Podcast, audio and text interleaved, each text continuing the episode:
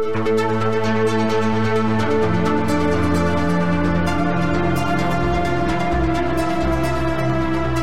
Jon Atack, and I think, but we, we may, by the end of this conversation, determine otherwise. And by the end of the conversation, Chris Shelton may be Jon Atack, and Jon Atack may be Chris Shelton. How do we know? And I think this is the day we're going to find out because of what we're going to talk about. So, um, indeed. uh, yeah, today we are tackling, um, or at least we're starting off the conversation tackling uh, technology, artificial intelligence, the singularity, and where this is all going. This is, by the way, something that is really blowing up in the media right now. It's a very hot topic item because of the release of ChatGPT and Bard and various AI interfaces and um, advanced search, text engine completion machines. There is a, a, thing called Midjourney, which will create art for you. One of, I'm sure, many platforms that that will that you can feed uh, prompts into description descriptive phrases, and the computer will generate art based on your. It will paint a Rembrandt. Yeah, it well, will compose a Mozart symphony. And, if you tell it to, it will do its best to duplicate or or take the characteristics it understands. And the very mm-hmm. funny thing about all of this is we have to use human terminology to describe processes that are not human organic thinking mm-hmm. processes. They are simulated processes, uh, or they are processes that that attempt rather to simulate in some ways the way our brains work. And so um, I thought I thought maybe we might want to start because this was something I needed to be clear on, and maybe other people do too, as they've heard this term, the singularity. We're approaching the singularity. What with a big capital S, and Peter Thiel is is obsessed with creating the singularity. What is the singular? What what is this? Well, I looked it up. The technological. I'm just going to read from from Wikipedia because mm. it's something everybody can look up. Okay, this isn't the be all end all of this, but this is just a description. The technological singularity is a hypothetical future point in time at which technological growth becomes uncontrollable and irreversible, resulting in unforeseeable changes to human civilization. That's in a nutshell, that's the singularity. Yeah, I mean the, the idea the idea in its origins, it comes from Silicon Valley, I think, and mm-hmm. you know the Terminator, the movie, um, does actually deal with potential consequences. And um, one of the developers of virtual reality, Jaron Lanier, who is a remarkable, brilliant man, became a heretic. And um, you know, more than a decade ago, started saying these people really believe that the singularity will solve all humanist problems right. and it's sort of uh, it's teleological you know that in the future we will have created god and it will do everything and the terminator sits at the other end of this idea that it'll go why bother with these horrid creatures let's get rid of them right and i introduced the subject because a few weeks ago i i, I saw big bug jean-pierre jeunet the brilliant creator of amelie and uh, Micmac and Delicatessen and so many other um, wonderful films. That this great film came on on Amazon, and I watched it, and I was so interested. in this doesn't happen that often. That three days later, I watched it again, and I thought this is a really good. And and I just suggest that people go and have a look at that because here you have this very brilliant eccentric mind, Jean Pierre Jeunet, who is looking at this problem and offering some reflections upon what might happen to us if we're not a little bit careful. We can add to that that there's been a petition recently um, on uh, future of life, and it says pause giant AI experiments, an open letter. Yeah. It's been signed by Elon Musk of all people, um, but fifty thousand people to date have signed it. I'm not one of them. And uh, there's a reason for that. And what they're saying is let's see if we can put our spectacles on and see what they're saying. Um, You're lucky you've got your specs on already. I have to put them on tape. Um, yeah, we have this idea that, and let's make a distinction that we've been dealing with artificial intelligence for a long time. And this is when you go on Amazon and buy a coffee maker and it recommends 10 more coffee makers for you. Right. You know, that's that's, right. that's really artificial as far as intelligence goes. Then we've got the kind of artificial intelligence agency, as I kind of think of it. Things like Facebook, you know, where Facebook, their data was sold to 45,000, I think it is, 40 to 45,000 corporations, harvested 5,000 pieces of information on every adult in the United States, according to Brittany Kaiser, who sold Cambridge Analytica to the Donald Trump campaign in 2015 or whenever, 2016. Yep. yep.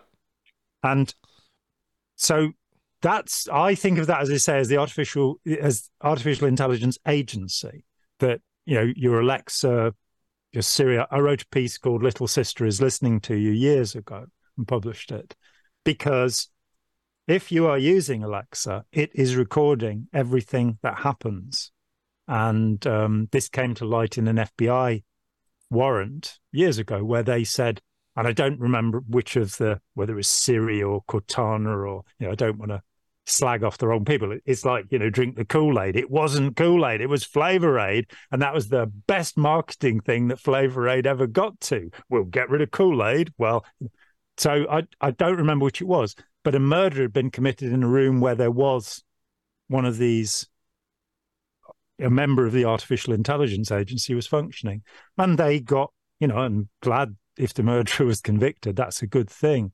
But the idea that we're being watched all the time, being recorded, that's within AI.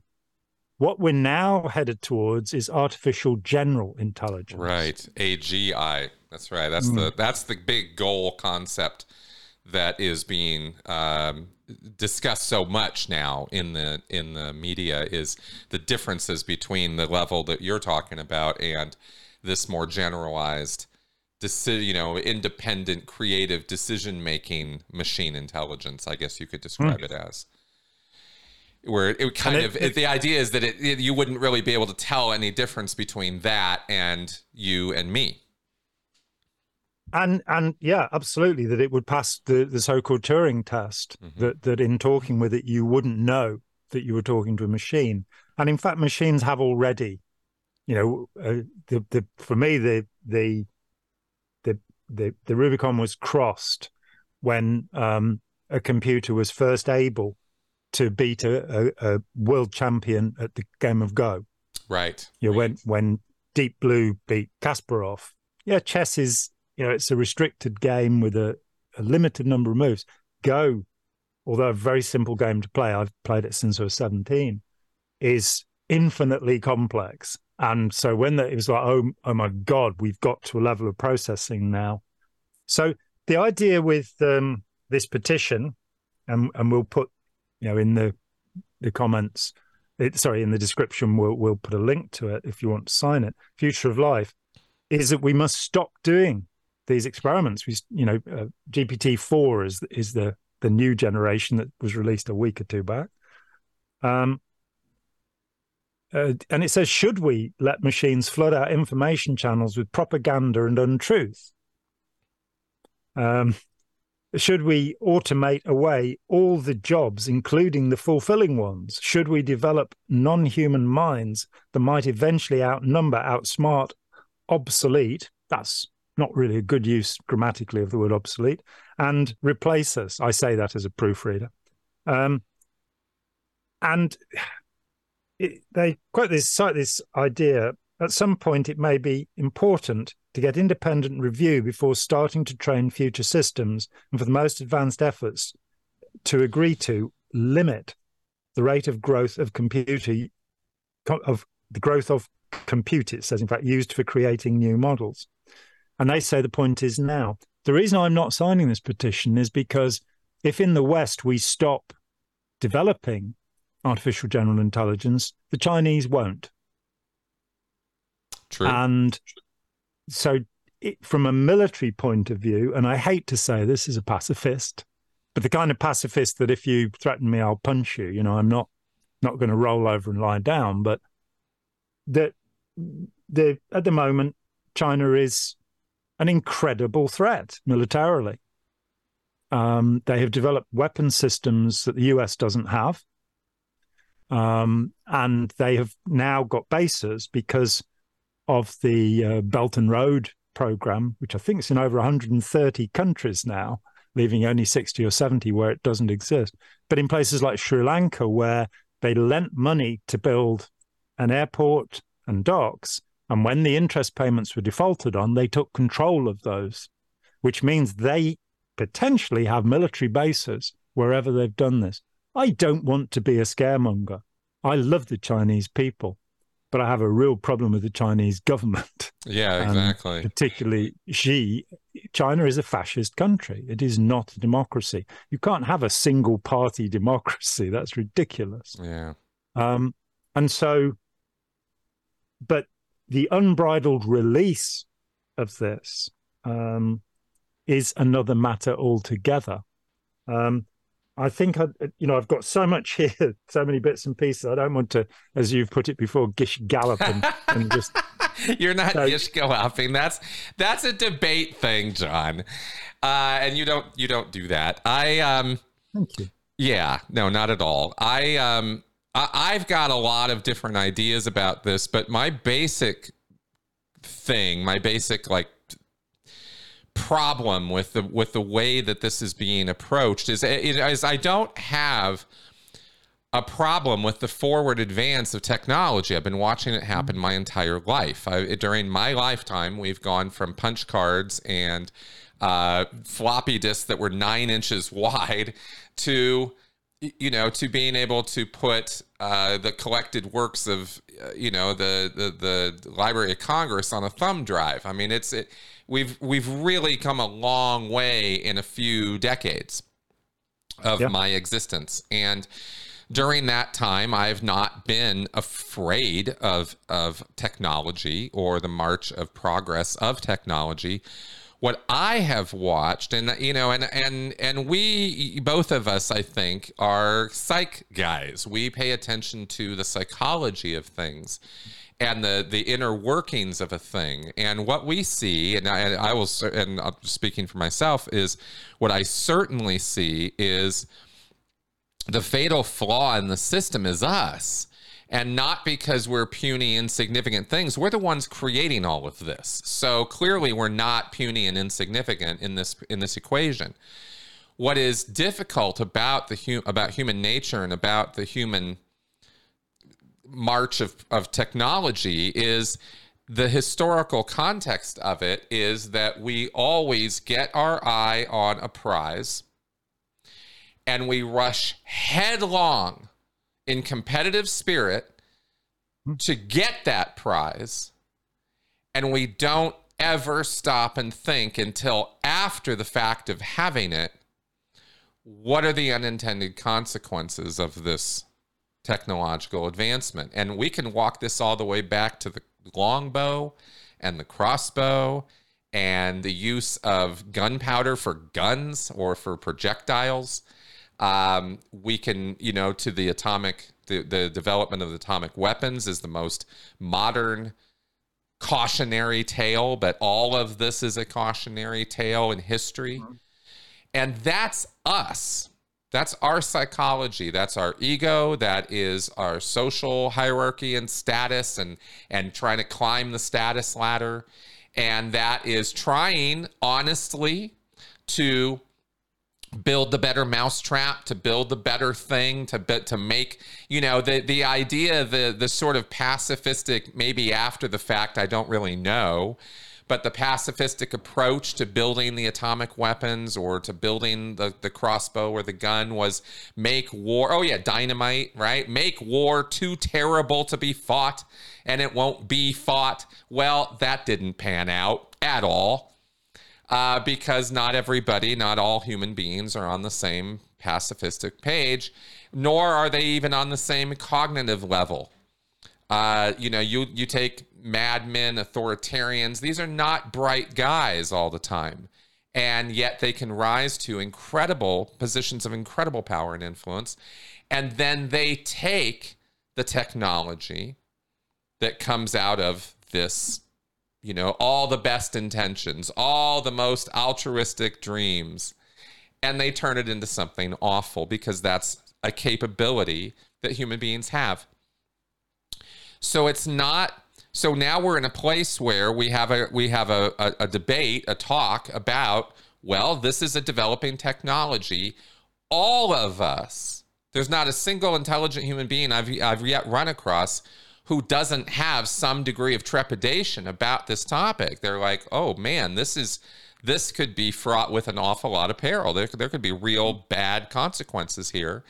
And then we have the Peter Thiels of the world, right? The the venture capitalists, the Silicon Valley magnates, the, the and and all of their developers. Mm-hmm. And they don't they don't think about any of this. They just march forward. And and that's that cycle I don't see any reason why this is any different from any of those earlier times? Why can we not ever learn the lessons? That's what I'm most concerned about with this is sure, it's inevitable. We're going to keep moving forward, fine. But why can't we ever stop and think, wait a second, maybe we should think about what we're developing and what are all the unintended consequences of where this could go. And that's where where uh Jaron am I saying his name right? Because I always I've only only seen it in writing. Really smart guy. I really like his work. Mm. And for years, he's been decrying this. He's been saying, look, the yes. internet has all this amazing potential, and social media just turned it all upside down. It's not the internet that's the problem, it's that. And these mm-hmm. other gurus and other people who aren't thinking the thought through. And it seems to be a very core element of his arguments is why are we not thinking all of this through? What are we doing? You know? So that's kind of my uh, general approach or attitude about it, just to kind of lead with that. And um, yeah, what and and and where are you coming from on it? Well, I, I think there's a profound degree of magical thinking. Um, you know, the idea that once we hand over to this superior intelligence, it will be nice to us. Yes, and yeah. um, I'm not sure that I mean, there's so much in what you said. I, I mean, I, I can't help it.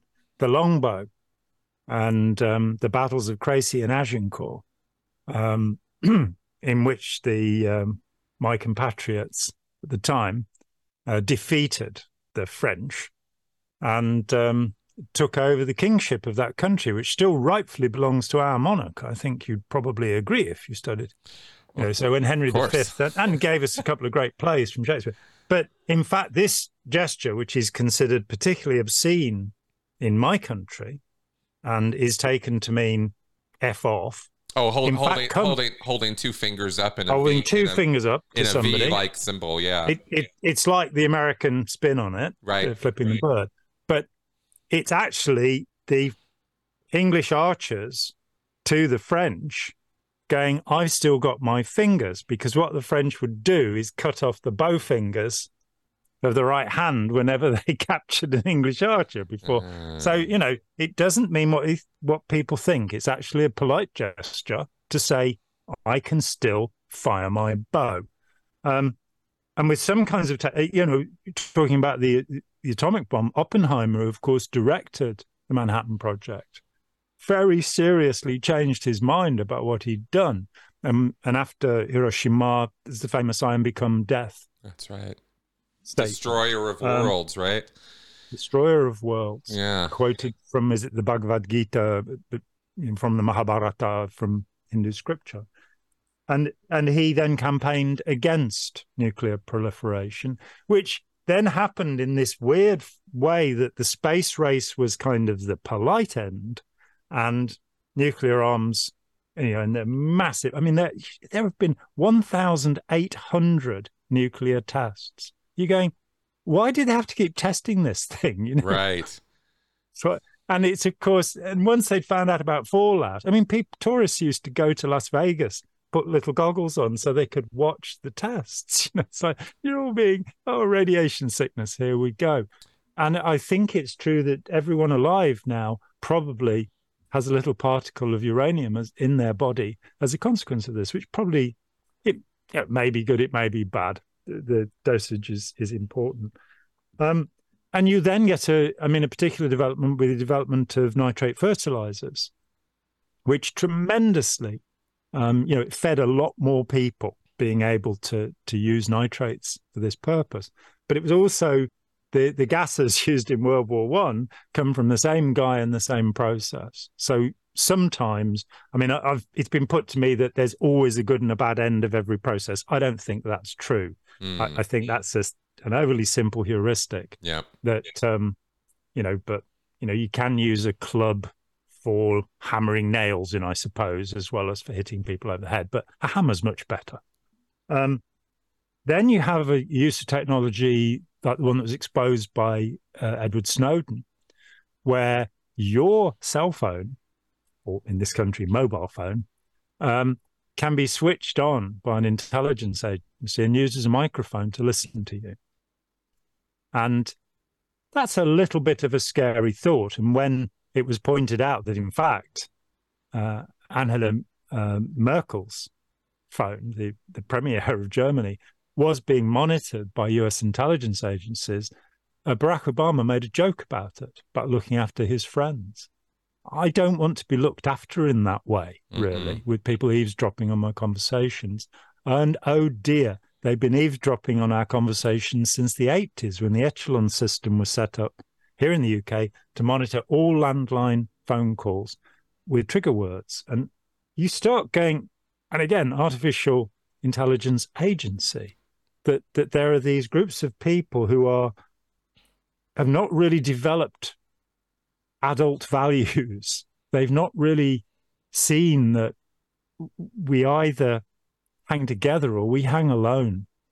You know, the, as Benjamin Franklin said.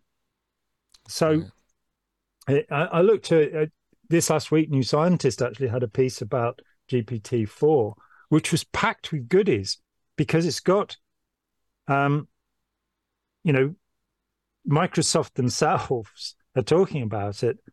Um, they believe, and this is a quote from a Microsoft statement given the breadth and depth of GPT 4's capabilities, we believe that it could reasonably be viewed as an early yet still incomplete version of an artificial general intelligence system. Mm-hmm. And you know, we also, you know, we all saw the probably saw the the Chat GPT, its predecessor, which was only last month, um, getting into a fight with somebody about what year it was and telling them they, you know, it's 2022, and and I'm, you know, I'm going to come around and beat you up if you keep, and you should apologize to me, you human puny creature, for. So we get into this thing where we, we're dealing with consciousness, and, what is it we're looking towards? I, I've just, I haven't read it yet. I'm on my way into it, but I'm a big fan of of the Cambridge psychologist Nicholas Humphrey. He wrote a book called Seeing Red, in 2006, which, which was wonderful, which in, you know introduced me to this thing called the hard problem of consciousness. What mm. is consciousness? What do we mean by it? And philosophers of mind have been going round and round for decades trying to work this out. And he says, I don't believe there's any necessary connection between intelligence and sentience. And he then goes on Daniel Hillis has suggested that the World Wide Web has already become conscious, simply as a consequence of its complexity. Only it hasn't deigned to tell us yet. Mm. Could the World Wide could the World Wide Web be hurting? Do we have a duty of care towards it? Well, there's Which an interesting series. the movie Big Bug of, does get into. Yeah, it's a little interesting series of unfalsifiable claims there, but okay. um, but it, you know, I mean, I've, I've has it already happened? I, you know, I've, I've seriously, and just, and not joking aside, I have seriously considered or wondered whether we might consider Earth's entire ecosystem as a form of higher consciousness, and and that's not, and that's not original thinking to me. Gaia. Well, yeah, exactly right. Could it be that we could consider or model or think about the entire embody, you know, all of life, the entire system, and all of the, even if we threw in, um, you know, natural processes that the planet itself engages in, that that uh, you know, it, could we consider that a kind of consciousness or a kind of life in and of itself that we are only a tiny part of, or a uh, you know, significant, maybe oversized influence, uh, but but size wise and and all that, right? So I can I can allow myself to go into those kind of flights of of of imagination or wonderment. Um, I think that it's very important, and I see, and, and and you've addressed this already to a degree where you know whole books or whole papers get written on these topics of consciousness and the problem of hard consciousness. And it's like, okay, so we can develop, you know, there's this concept of, well, there could be something that is um, sentient, and then there's the, the word intelligence. These are these are troublesome words when you actually start trying to break down what they really mean. What do you mean by intelligence versus sentience versus consciousness? And where does ethics come into this into this equation too? Because if you start considering life uh, consciousness is something we connect with life, not inanimate objects.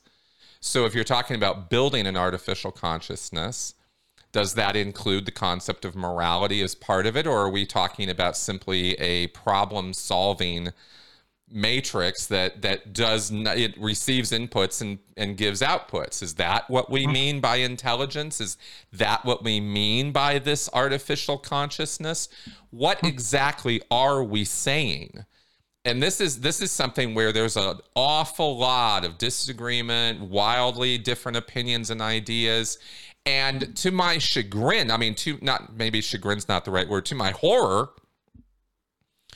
I talk to developers directly about this kind of thing. I bring this up. And to a T, every single one of them so far has told me that it has nothing to do with them. It's way above their pay grade.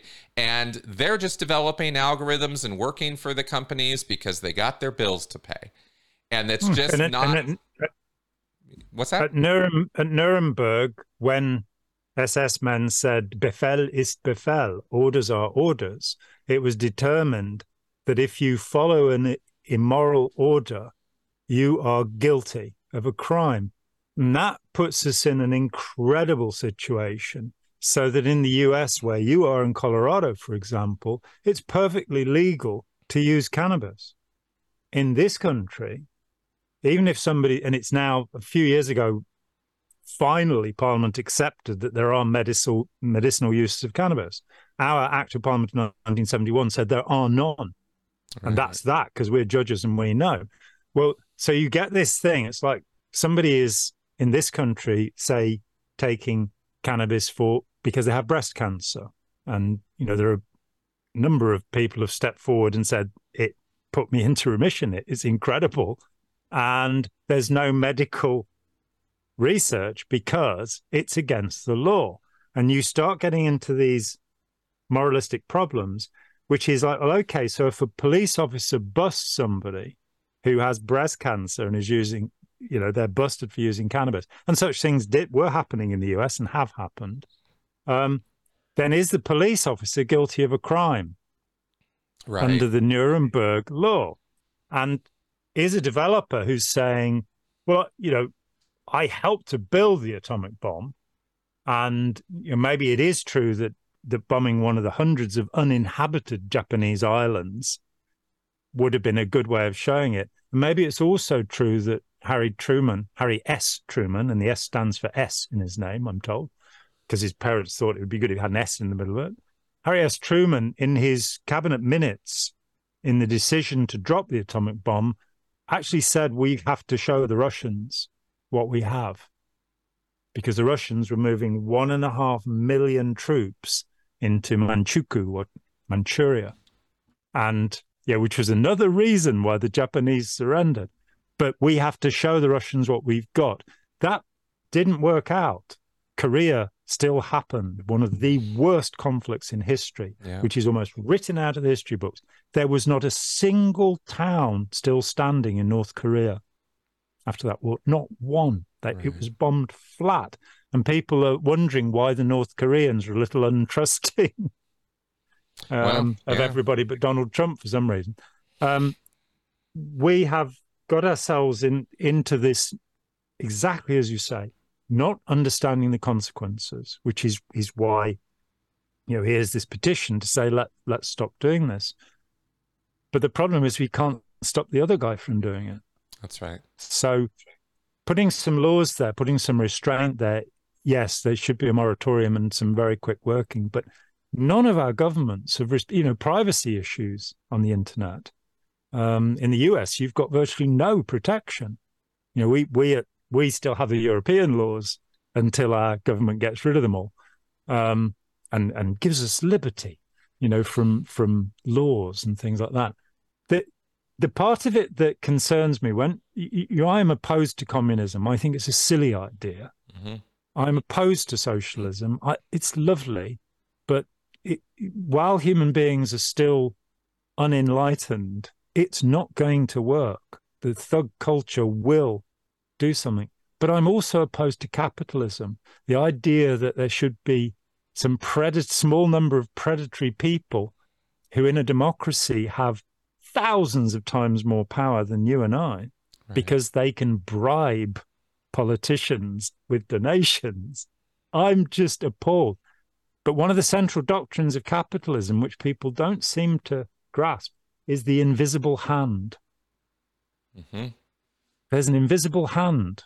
And as long as you let people trade freely, which none of the Western countries do, we all have sanctions, we all have tariffs, we all have subsidies. In this country, the production of white sugar is supported by the state.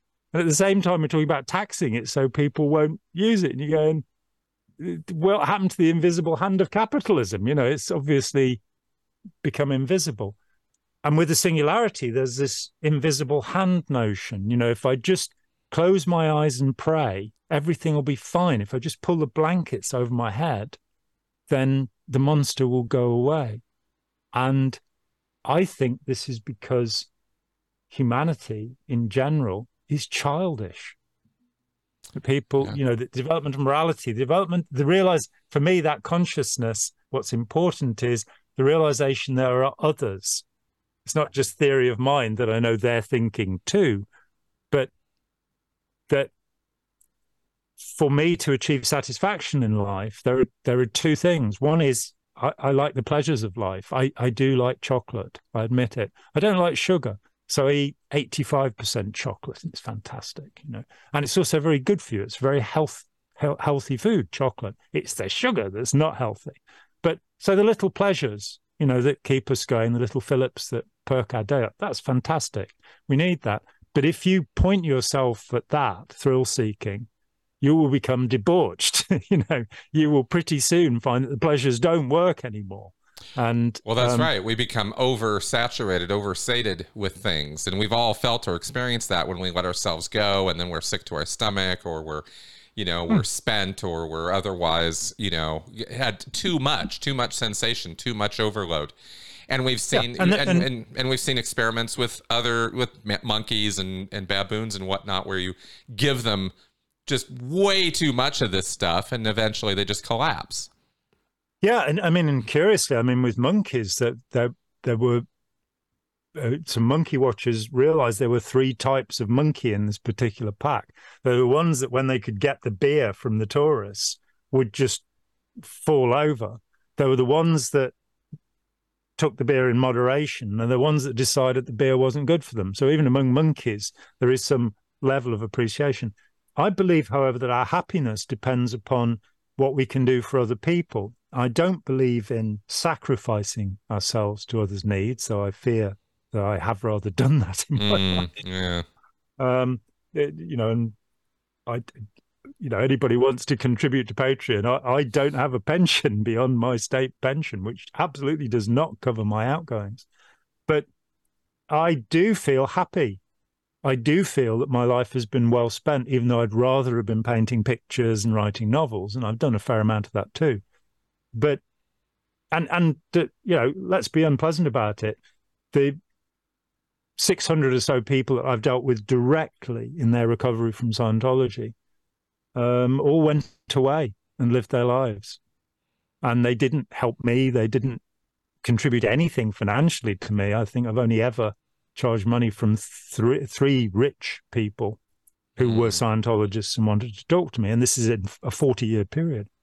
But my smugness exceeds all because I look at the life I've led and I don't regret. Uh, yeah, the Black Rogers drum kit, I should have had that, you know, but that's okay because they've got a Roland TD50X now and that's fan- much better. Fantastic. But I really don't regret anything.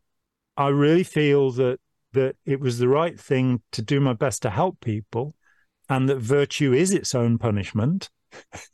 and but that I think that is that's what I discovered that you know my satisfaction is partly the pleasure I take in the day, but partly looking at how can we do something useful for people, not convert them to our beliefs, you know, not be missionaries and force them to give up, you know, their, you know, you know what happened in Tahiti, say, and so many other places where they they they had something close to paradise there, and then syphilis was introduced by the French. And I think the development of conscience is an essential here. That that there is a real problem that if if you try and develop a logic engine something will mm-hmm. do the most logical thing. This, you know, the mythology of the split brain that uh, because of Gazzaniga's work uh, in cutting the corpus callosum mm-hmm. in epileptic, grand mal epileptics to stop them from having fits.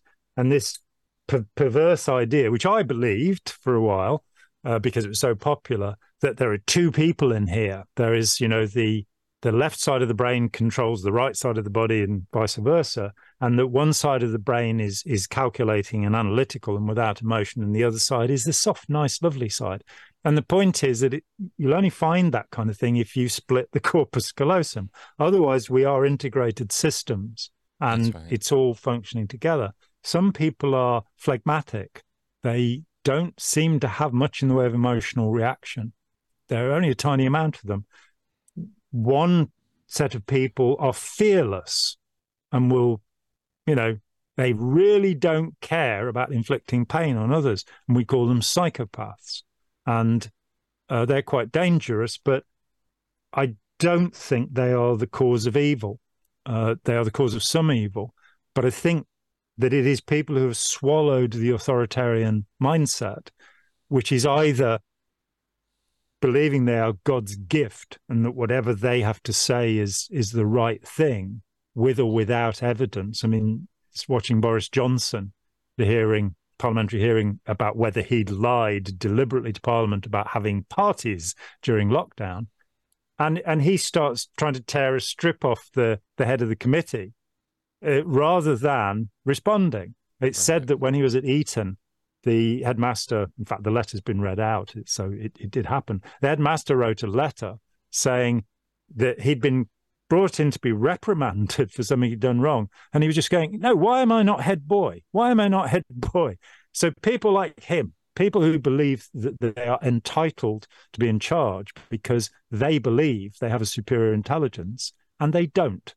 You know, right. they really don't. So that's the one type of person. And the other is the people who believe them and that, as we've we've talked about this before, about sixty percent of the population. Yeah. Just like, well, I don't know, my opinion's not valid.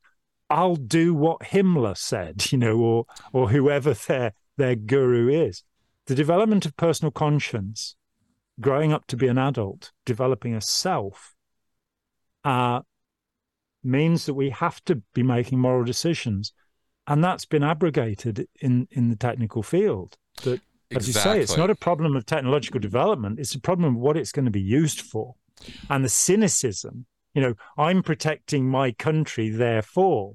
So, you know, the, the MK Ultra experiments where one of them was having prostitutes give LSD to their uh, clients and watching them. And the guy who ran the experiment had a two way mirror so he could sit and watch this happening. But he decided he didn't want to miss a minute of it. So he actually sat on a commode watching this. And then, far as I'm concerned, if you want, uh, you know, to have one little metaphor for what is happening in our society, it's the government giving us acid so it can look through a two way mirror while shitting. That we just seem to be what the hell are these people doing? And and I don't care whether they're Democrats Republicans Tories whatever where is the morality? And is it possible because if it's not possible to have moral politicians you can forget about having moral AI well, exactly, and I that I, I think you're nailing the exact crux of the problem. I have I mentioned a, a few minutes ago how I have interacted with developers uh, who write these systems, who talk about this stuff mm-hmm. or follow it avidly, and are very big proponents of it. They they want this singularity, they want this thing to happen as quickly as possible, and you try to introduce these concepts to them, and they look at you it is the weirdest feeling because they will look at you and they're, you know, it's almost like this little head tilt happens and they look at you and go, why is that important? Yeah. Why, why, I don't understand why you're even bringing that up. Or, or you get the other response we've talked about the magical thinking where it's like, oh no, that'll just sort itself out. Mm. That'll just sort itself out. That's not something we have to worry about consciousness and ethics and morals and decision making. No, no, no, no, no, no. That'll just sort itself out. It's it's it's so whistling past the graveyard, for lack of a better term to come to mind right now. I I'm I'm shocked and appalled when you when you face it head on like this, when you bring up what I consider to be intelligent questions about the very core principles that you're designing, and they blow you off and say it'll either take care of itself or it's just not important. We don't have to understand those things. They're not part of this equation. Hmm. You know, you're almost left dumbfounded. You're just, how can you be so fucking stupid? How can you, who are so smart, you spend years going to school, you spend years digging into the into the intricacies of bits and bytes and, and modeling and, and neural networks, and you're a moron. You're an ethical moron. And the reason I say things like this is because these people can't even define what ethics are. And they're trying to build systems that we are very concerned about the ethical framework in which these systems will be design, will be making decisions how do you program in ethics? Because ethics is a byproduct of an organic process of social hierarchies and emotional responses and social, the need for social interaction. Computers don't have those things, and they never will unless we program them in. And, and we already see in Chat GPT 4, the latest and greatest, such overt bias already being programmed into these machines. You can tell a joke about a guy, about a white male. You cannot tell a joke about a black female. it, or even a white female. Or, or any female, yeah. It won't let you. It literally mm. won't let you. Why? Because somebody made that decision for it that it can't and you have to trick it. You got to walk around it and work around it. And what do human beings do? We constantly push, push, push, push at every single weak point in these systems. Some people out of malice, but most people out of just dumbassery. I just want to see if I can do it. I just want to see what happens. You know, I just want to see. And and and this kind of thinking that that human beings engage in is the exact problem that none of these coders or venture capitalists acknowledge as a real problem. They just don't want to acknowledge any part of any of that. And yet you're talking about building systems that are amongst the most influential and powerful things that hu- that has ever been presented to humanity. You thought the crossbow was bad. These things are are literally in the home of every single person who goes online, eh, you know, anywhere and starts starts talking to it. Uh, whether we're talking about the AI art or the AI answering things or the search engines or any of this stuff. So you want to talk about taking this to the next level, and it's like, well, what is the next level? Well, we don't know, but it'll sort itself out. And and I think actually your earlier analogy of the longbow becomes very relevant.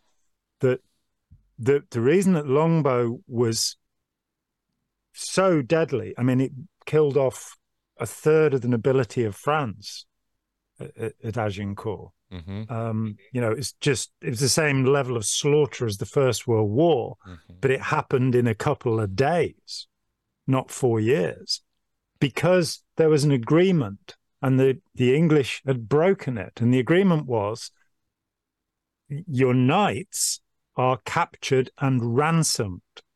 You don't kill knights in battle, and the great sport is, you know, blipping the, the peasants on the head and getting rid of them. They don't matter. And what had happened was a bunch of peasants, given these longbows, could actually kill the knights before they could get anywhere near them. And that broke the rules.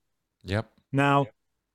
I think that we're at a place where the level of rule setting is like those French knights that people believe, well, everybody will be nice with it.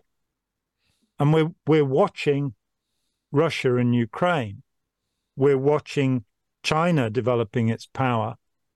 And again, I've got nothing against the Russian people. I, you know, I talked with a friend in Russia a couple of months ago, and I'm really sorry, and he's really sorry, and I have to be very careful about what I get him to say.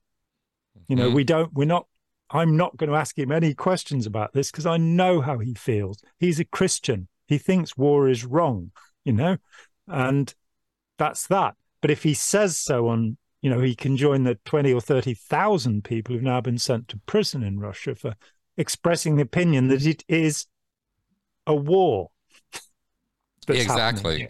Exactly. Um, and so, you know, where this goes in the future, I can only see that by people becoming individually responsible, by people complaining about the things that are wrong, voting in politicians who will actually aim at us not destroying all life on earth that that this is it becomes a personal responsibility. It becomes how do i behave? Do i leave my lights on and then complain about you know somebody being ecologically unfriendly do i overuse energy and of course that will shift there, there could come a point where we can actually uh, uh get the photosynthetic process and use it and once we've done that then the amount of energy we use won't matter anymore you know, because we won't be reliant on wind turbines and solar and what have you.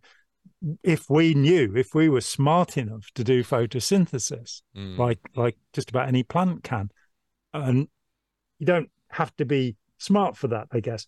The differentiation that um, Nicholas Humphrey makes in the book Sentience is between cognitive consciousness and phenomenal consciousness. And he's basically what he would call intelligence is cognitive consciousness. You know, the machine can be aware of all the things in the environment, but it does not have phenomenal consciousness, differentiating the qualities of sweetness, of redness, the qualia, the things that happen in the mind. And we're getting to a point where if we are to get to artificial general intelligence, machines are going to have to, to some extent, discern qualia, which is where the movie Big Bug becomes very relevant. Right. Um, you know, Jeunet has understood this problem, and he has machines that want to be loved. You know, and they want to be human. You know, they they they want to engage, and I'm not going to spoil it because I think the ending is is really quite beautiful when when you come to it. But this this sense of um, building a a machine that is that is going to have phenomenal consciousness, which would put us to artificial general intelligence. Um, and the difference is, I mean, Edward Johns at Imperial College London has said that GPT-4 is is simply mimicking what humans have done in the past. Mm-hmm. I don't think he's understood what what's happening here. This is not like a neural network, you know, which have been with us since the eighties, um, and you know, had some involvement. I, I, was aware of the development of them because my business partner was working for Philips, who were developing them, and so we saw fuzzy logic. You know, a washing machine can measure the weight, the temperature, the viscosity of the water, and then determine how long to be on for, which is great. A neural network can look at how many people are on a railway station at a particular time and work out things about how to, you know, maximize traffic flow, you know, and things like that. This is all great. We are now coming to the point, and it is made here, that um, AI is is prone to hallucination. And so you have this thing where nobody understands because this isn't like doing a Google search. It's not just scanning all the information and offering it to you based upon who's got their search engine optimization working the best or paid the most money to Google or whoever. But it's now actually weaving things together from what it's been told and synthesizing information, and it can make things up. It can absolutely make information up just as badly as QAnon. Yes. You know, it, yeah. It can it can synthesize information in what we might describe or perceive or interpret as creative ways. Hmm. It's I mean it's it's it's not showing initiative as we would think of life having initiative, but it's but its ability to synthesize so many different data points can simulate that in ways that make it almost indistinguishable in in in certain contexts i guess is how it works. Yeah. And we're dealing in fact with with almost an equivalent of an autistic savant mm. where you know you can have phenomenal you know uh, kim peek is the best read human being in the world um, he has you're into the tens of thousands of books that kim peek has read the, the one of the inspirations to the rain man of course and he can remember accurately 98% of what he's read and he reads the left page with the left eye and the right page with the right, and you can watch him just turning, and yet tying his shoelaces or feeding himself. Hmm, no, and so I think that we've come to a place where. So I love the idea that that there is no self. You know that the self is is the 200 brain regions interacting mm-hmm. to make this thing. And I, I, wrote a little bit about that in opening our minds that that you're dealing with something that's so magnificently three dimensional that somehow functions in real time. You know, I don't have to think particularly about what I'm going to say, and many people would say I don't think about what I say. It just pours forth for all of us, and that to me is just the most, uh, you know, miraculous process that oh, yeah. somehow this thing is doing this. But then you have the sense of certainty this this thing that you know William James, founding father of psychology, um, and the founder of the uh, American and British Societies for Psychical Research, also interesting point. Um, but nonetheless, that, that he puts forward this idea of noesis, this idea that we have feelings of knowing. You saw me at Toronto give the same example I always give. Bible Basher tells me I, don't understand the Bible, but I know it's all true. Right. What do we mean by knowledge at this point? Right. I exactly. don't understand it, but I know it. I can't get with that, but it's how we all behave. That feels right to me. I will have cognitive dissonance if somebody suggests that my belief in, you know, the radishes in my garden having magical powers is wrong, you know, because I know they do. I know they're watching me that this kind of madness that we experience in dreams. I mean, I'm very interested at the moment the, the Ganzfeld effect, which we've talked about before, where sensory deprivation means that that you start getting feedback signals. So if you sit and stare at something, meditation, mindfulness, training routine zero, then you'll start to hallucinate if you have a functioning brain. If you don't hallucinate while you're doing that, there's probably something wrong. But what's happening inside the brain is that rather than having the alpha and beta or beta, depending American or English, waves, alpha or, beta waves going on, you've got theta or theta waves going on. You've got a dream state while you're awake if you stare at stuff. You know, if you sit in a dark room or go in a sensory deprivation chamber. So, in fact, your credulity level changes. You know, people say you're more suggestible. That's one way of saying it. That's right. But you'll believe anything. You know, whatever is put to you as the reality of how you were gifted this blissful, euphoric state of sitting still, which you really could have done on your own without a guru. Well, now the guru is, oh yeah, you know, you gave me this this wonderful magical state. And seeing that we can therefore hallucinate in real time, we can make the world up around us, and of course we live in our representation of the world, as I'm told Immanuel Kant says. Exactly. Exactly. And that means everything is interpreted. If somebody, you know, was upset by uh, some somebody else talking about fossil fuels and they don't like the word fossil and you call them an old fossil or something. No, if somebody that word triggers them, how are you to know that? How are you to know? You know, there are some words and like funeral and death, which which tend to trigger reactions in in normal human beings. But you know, a friend who walked in, I was playing a Joni Mitchell album. This is like 50 years ago or something, 40 years ago. And and he said, "Oh, take that off, please take that off." And I'm, I'm like, "Why? It's, it's, pretty, you know, it's nice." He said, "Oh, I had a, a bad trip listening to when I was listening to Joni Mitchell album." I said, "Was it this album?" He said, "No, but anything Joni Mitchell now." And you're like, "What an interesting piece of self conditioning you've got into." I can't listen to that because it upsets me because it reminds me of this thing when I got upset. Right. I think it'd be a good idea to deal with that and I'd start probably with Wild Things Run Fast or, or Travelogue by Joni Mitchell to to get over that. But you know, one of the great songwriters in all history, no no two ways about it.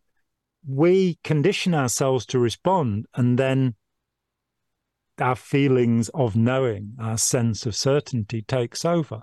what happens when machines start getting a sense of certainty? Because uh, Chat GPT, the last iteration, certainly seemed to be capable of doing that.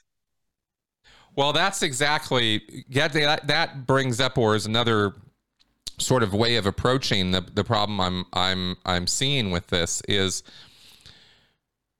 there's knowledge there's a piece of fa- there's a fact there's a piece of information and a computer to that to a computer it's it's ones and zeros right to us it's it's it's some thing you read, something you see, some some mm-hmm. observable experience, right? You've you've input this knowledge and it's and it's a fact. It's not necessarily something you're emotionally invested in.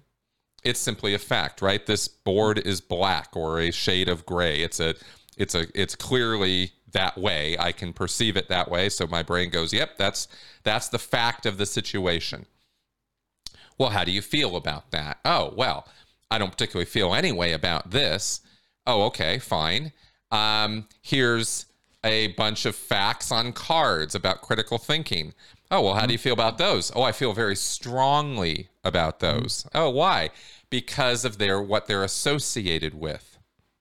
They're associated with all these other things. And all these other things to the human brain and the human experience, all of these things can have what we intangibly and sort of fluidly call value. They're graded based on what? Our experience, our education, our social standing, our our ego. Uh, you know, lots of things contribute to what is the value of this thing in the in in various contexts. Even mm-hmm. this will have value in this context. It'll have val- different value in this other context every single human being can be said to assign values to facts or to ideas or to interpretations of reality. But what value they're going to assign to all of those different things, I guarantee you is going to be as unique as our fingerprints from one person to another to another to another. Mm-hmm. And this is where we see this this incredible multiplicity of of of of human the variety of human of human reactions to things. Computers you give them a set of instructions 100% of the time they're going to operate the exact they'll give you the exact output right? Until we started coming up with more recently black box design. Hmm. where here comes an input we don't know what the hell the computer's doing with it. Out comes the output. And the again the the the I have to say the idiocy surrounding this black box design concept. This is a debated, argued point in computer science. And I don't know that a single psychologist has ever weighed in on this stuff or that they even bother to ask because it's so obviously clear that if you don't understand the process by which that machine is is coming up with its output, how can you ever fact check it reliably? How can you ever understand how to use that black box to integrate with other black boxes and have any conception whatsoever of having control or predictability over what the outcomes are going to be? You're going to have as few, you're going to have as little ability to predict the outcomes of a system you put together like that as you will to being able to predict the outcomes of a random assortment of people who you ask questions to. That's what we call surveying. you know, we do it all the time. Why? Because we're so wildly unpredictable that you never know what you're going to get. And the time and the place, the context, the events surrounding your surveys are going to have everything to do with informing the results of that survey. A survey you do in 1850 that same survey in 1950, that same survey in 2050, going to be completely different results based on the, the, who you're asking and when and why. Hmm.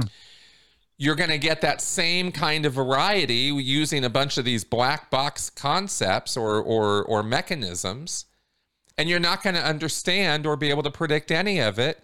And you think this is the way to go about designing systems that are going to control and influence the lives of every person on the planet? Are you out of your mind?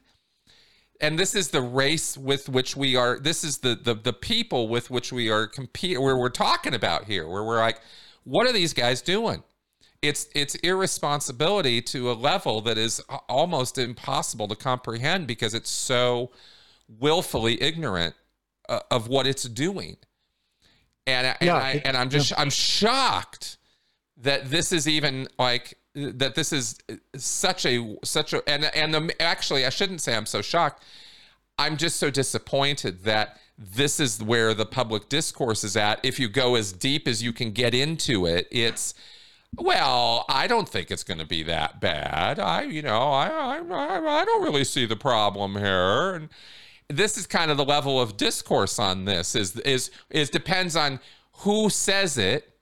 Oh this is the ceo of of the chat gpt company. He must know what he's talking about. And you listen to these people and they're talking like what, how we're describing. They are completely whistling past every problem that exists that they kind of sort of maybe kind of acknowledge could possibly be a problem but, you know, it'll sort itself out. What's the problem? You know, no big deal. Absolutely the authoritarian mindset. Yeah. And yeah. One of one of the yeah, expressions that I remember from the days of the development of computers in the 70s was GIGO. Garbage in, garbage out. And if you don't know what's going in and you don't know how it's being processed, and this brings us to to to Boole and Boolean logic. Mm. This idea in in philosophy initially that you can create a logical way which is mathematical of solving all problems. Now, it proved to be useless in determining human problems, and it's the basis of computing. Exactly. And that and it's almost religion and science in terms of the the apples and oranges of it.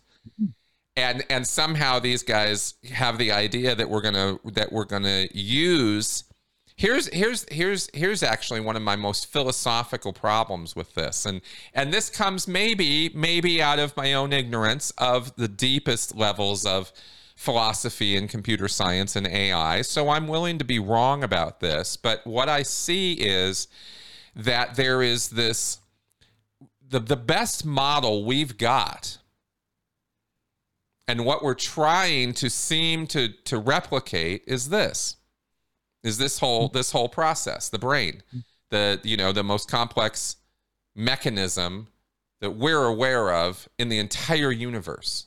Nothing else even comes close. The number of neurons up here it's unimaginable you really can't grok like just how complicated this device is that every single one of us are carrying around with us in our heads. it's it's awe inspiring. There are more, more processors uh, active in the human brain than there are atoms in the universe. That's one of the things that's often said. Yeah, it's it's mind-boggling. We we don't have ones and zeros. Any neuron can have 200 connections, and it's not a simple off or on. It it it can be a chemical stimulation, potassium, iodine. There are various simple, or it can be a neurochemical stimulation, serotonin, dopamine. These things that people have made ridiculous assertions about for many years. Very happy to see serotonin, melatonin, and oxytocin all falling to meta analysis in the last year. That we don't know what they're doing. We thought they were doing this, but in fact, the infinity of connection is is so great that um, yeah, in a machine. And of course, new systems. It started with squid systems in the 80s, the idea of, of um, bacterial computing, which is quietly going ahead so that you don't have to rely simply on ones and zeros and you can get into a more complicated form. But you're still, all you're doing is speeding the process up. So, right. you know, in, in the two hour exam, is, is one in here that's uh, that GPT four was able to do a what was the exam it took? Um, GPT 4 scored around 80% on the multiple choice components of the US medical licensing exam and 70% on the multi state bar exam. Um, when it when taking a software engineering test job, which is given to job candidates at Amazon, it scored 100% using less than four minutes of the allotted two hours. So you'll speed the process up. But you won't necessarily end up with a Da Vinci you won't oh, necessarily no. end up with, you know, and, and, let's say something about Da Vinci here, which, which, you know, there are so many things to be said. Um, he only left 13 paintings. His contemporary Titian left 1,100. So he was a lazy bugger. Most of what he did ended up being used as military stuff, even though he was a pacifist vegetarian. Um, but he, you know, one of the things he had that separated him out there, there are drawings he made of water, and it's falling in chunks. And it was only by the 1980s that cameras became fast enough to show that he was accurate. So occasionally you get a human being who has, and all cultures have seen such people. The Indian and Chinese cultures have also had their Da Vinci's. But occasionally you get a human being whose brain is functioning in this way. They won't necessarily be able to fit in with society. I mean, he, he does seem to have been a little bit Asperger's. Mm. And unlike Michelangelo, he was caught for being gay and he went on trial for it and managed to get away because of patronage, thank God. But nonetheless, that fun- the idea is that these machines are going to be Da Vinci's. They, they're going to be able to solve problems that, that, that are beyond our ken, beyond our perception. And the problem is that you know what happens when what you get is a dark da vinci? What happens when the you know with the terminator problem when the machine goes well the thing that's screwing everything up is human beings. Let's get rid of them. And it's not necessarily an, uh, a solution that that is so difficult to understand considering that all of us have had our nihilistic moments. All of us have had our moments of despair and and even suicidal ideation where we're like look it really is the best solution to just stop solving problems to just stop you know everything. Um let, let, me just let, let me just insert a little point there for any of our, our viewers who are feeling suicidal and um that uh, yeah it, as i was uh, under a severe attack and pressure for many years suicidal ideation was something i lived with for years that like you know i'm being sued i'm being harassed i'm being followed my friends are being turned against me and and you know doing horrible things to me. Yeah you know, what is the point that people i help uh, have no concern for my well-being? You know what is the point? And luckily quite early on in this i read what buckminster fuller had to say the one again a da vinci of of, of his yes, time. yes. Um the geodesic dome and what proved to be the uh, the structure of the buckyball carbon 60 hmm. the third form of carbon, which is so important in the modern world. But but mr Fuller, if I've remembered rightly, and Spike is there to correct me if I don't, thankfully, uh, his wife and child died. And uh, so was a young man, and he decided to kill himself. And he came to a resolve, which always saved me, which is the only noble way to kill yourself is to go on living and to do the best you can for humanity. Yeah. And all of his great work came after that decision that he would, his suicide would be by living the whole of his life as fully as possible. Now, as a, as a much older man with no suicidal ideation, no scrap of it left, and a you know, very happy marriage, um, and you know, pretty much getting on with life. You know, I'm I've got enough to eat, and I live in a nice house, and um, I really enjoy my life, having come away from all of that, and it it seems a result of that. It seems a consequence of going. Just hold on, keep on going, and put things as right as you can. Look after your health. Don't do anything to harm yourself, including thinking nasty things about yourself. Don't be unrealistic in that accept criticism and think about it, but don't become dejected just because some troll is in a flame war with you or what have you, which you know we you and I have had to suffer rather too frequently, I fear. When you feel that way, just pick yourself up, dust yourself off, and start all over again. So that's just a little note for anybody who's watching this. You know, it, it you know, we we live with we live with pain and we live with distress. But as Schopenhauer said, having proven philosophically that, that life is a waste of time, I am now going to tell you how to be happy. And he wrote this little book about. Yeah, exactly. Okay. And his solution, quite simply, and you don't need, it's a short book, um, and the only one by Schopenhauer that I've read, because the rest are just like turgid, uh, brilliant though he was. The, the advice is the life of the mind. You know, use Stephen Hawking as as the example of of a successful human being, somebody who can just twitch one muscle, but was not unhappy. You know, because he lived in his mind and made incredible contributions to humanity. You know, the first right. theoretical uh, proof of the Big Bang while he was still a student. You know, what happens if two black holes co- collide? Can energy come out? You know, incredible.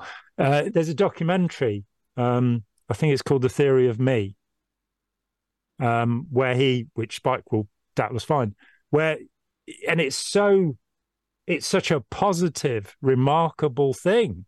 Him talking about who he is and how he lives, and you get into just how incredibly difficult it was. You know, that this this man who demanded that his graduate students take care of him physically. If you wanted to work with him, you had to be willing to clean him up and do stuff, which is quite a thought. But he pushed physics forward, um, and you know is the Einstein of his generation, really the the big name of science. Absolutely. science. And well, so it it's not about the loss. It's not about the despair. It's not about the pain. It's about having the life of the mind and having friends. You know, having contact with people. This seems irrelevant until we bring it back to um, what happens to the computer when it realizes it hasn't got any friends? You know? Well, I'll tell you, there's a you, you know, you're absolutely. I was where exactly where I was going to go. Is you go okay so all these idiots who who are who are madly racing to you know try to simulate this and try to simulate this and us because I I point to the brain, but the fact is it's a complete system. It's the, the whole thing, right? Mm-hmm. And when you talk about a mind, you're talking about the whole body. I mean, you've got this whole mm-hmm. neural network down here in your gut as well, and you've got you know you've got the whole system and the whole system. I think the, the mind goes into the environment as well. Well, I was going to say, I think that you know it's yeah. great fun. Exactly, because it's it's hard to tell, you know, in a conversation like this or in any kind of social interactions, where do I end and you begin when we're mm. feeding off each other, and when your yeah. thoughts are are are inspiring mine and mine are inspiring yours, and the back yeah. and forth that everybody enjoys in podcasts. what's that all about? Well, it's all of us kind of collectively minding, you hmm. know. Mm. So so these are these are not just philosophical questions that don't that are that kind of sit in an ivory tower and people can wonder how many angels are dancing on the head of a pin. These are questions that are of very very important priority to understand if you're trying to replicate this. Hmm. and we only want to replicate part of it. And then we say the rest of it will take care of itself. And you're like no that's not how any of this works bozo you know this is a predictive device the the brain. It's mm-hmm. it's trying Absolutely. to it's trying to predict. It's not just trying to calculate. It's mm-hmm. not an hp calculator. That's not what's going on up here. These answers only have value to the degree that they predict what's going to happen next. Do computers how do can that? i get out of the way of it? Well yeah and are our computers are are ai trying to do that do they even understand that that's what that's what drives intelligence that that's what drives life forward? I don't think they do. And every time again you try to bring this up they just blow you off like you're an idiot. It's mind-boggling. So let's say and and and given the vast vast complexity of this neural network or this system uh, I think we're still years away from even coming close to replicating a even a small fraction of what's going on in our gray matter. But let's say that some kind of big breakthrough happens and somehow either through some collective server farm of, you know, a vast resource an emergent property occurs and this thing called consciousness or self-awareness suddenly were to emerge out of this system, would you know? Would it even begin to approximate what our experience of self awareness? Well, of course it wouldn't, because how could it possibly have any sense of frailty or an inability to survive the way we do, right? You take us a mile up or a mile down and we're screwed, right? You take a computer system isn't going to be thinking that way. It's a fixed thing. It's not even moving around. Let's say you give it mobility. Will it what will its value set be based on its needs? What needs would it have? How would it perceive its needs? We're talking about a system of a, a form of life that's inconceivable to us because the it's it's operating pattern so to speak. I, I struggle for words here. You know i don't want to get, get weird. Uh, it's operating matrix right? But like what what is it that it values? What is it that it sees as important? What is it trying to predict? Is that even part of that system or have we created a whole different kind of life that operates on a set of principles that we would not even be able to comprehend because the very model of its existence is so different from what our model of existence is. We do not have infinite longevity. We do not have uh, imperviousness to our environment or to lots and lots of other factors that the computer system, it's just not going to have to worry about those things. It doesn't have to feed itself. It doesn't have to worry about the problems of relationships, right? We do. So if we model all of this after us, but we're only halfway successful, what does that look like? Uh, Rutger Hauer in Blade Runner. Yeah. That's what it looks like. You know, oh, I have a... seen the death of a thousand stars. That incredible dramatic moment. Yes. Uh, yes. It, I, I, I just you you t- said um, collectively minding. I just love that. That's the most poetic thing I've heard.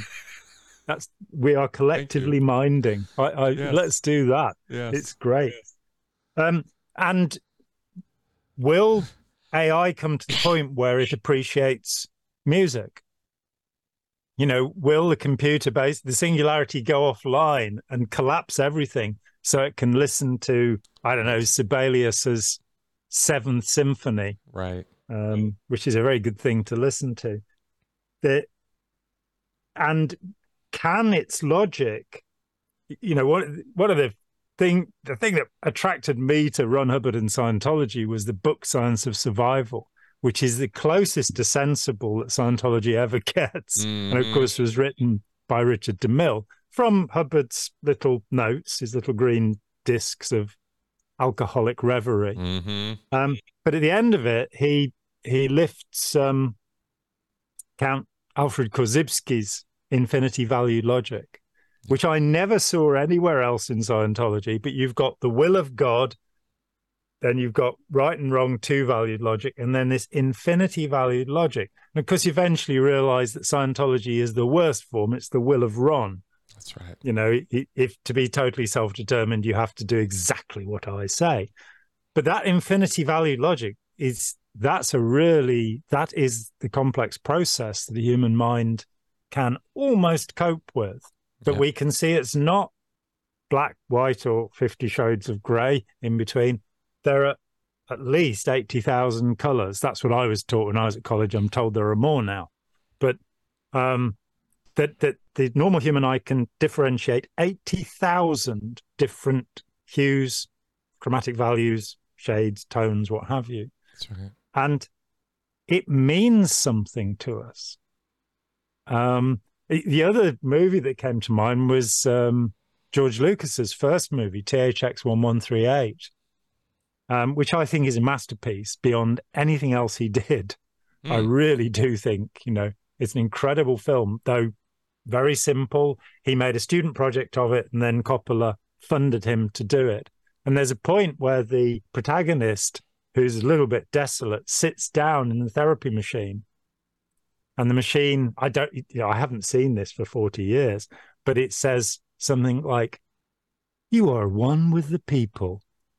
And it just keeps pouring out these sort of truisms and then offers him a pill, which is, I can't remember if it's a blue pill or a red pill, but I don't take the pill, people. Just don't take it. You don't want to right. um, but that sort of idea that you could reduce a human being to that, or the soma of Aldous Huxley, that That's right. that we are we are wonderful. You know, the my mum, who's a, a blessed creature and, and quite marvelous, and very straightforward in her thinking, unlike me, and and she quote this thing, you know, ends with "only man is vile."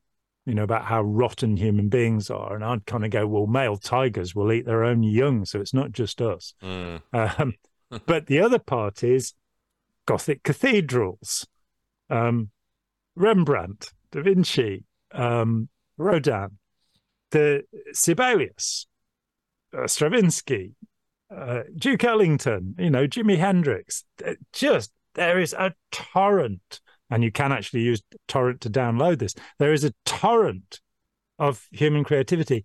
I I have I don't know, I, I don't count, but between two and three thousand CDs of music. I, Hmm. I have a ridiculous collection, starting with uh, medieval music and Wow. working its way up to stuff that you know was made last week. I am, and I'm going. I'll never catch up. There has been too much beauty and wonder created by human beings for me to experience it all. You know, I'll suddenly find something. You know, I remember I was, I was at, uh, it was Southwestern in LA in I think 1991, and I walk into this room and there's Huichol yarn art.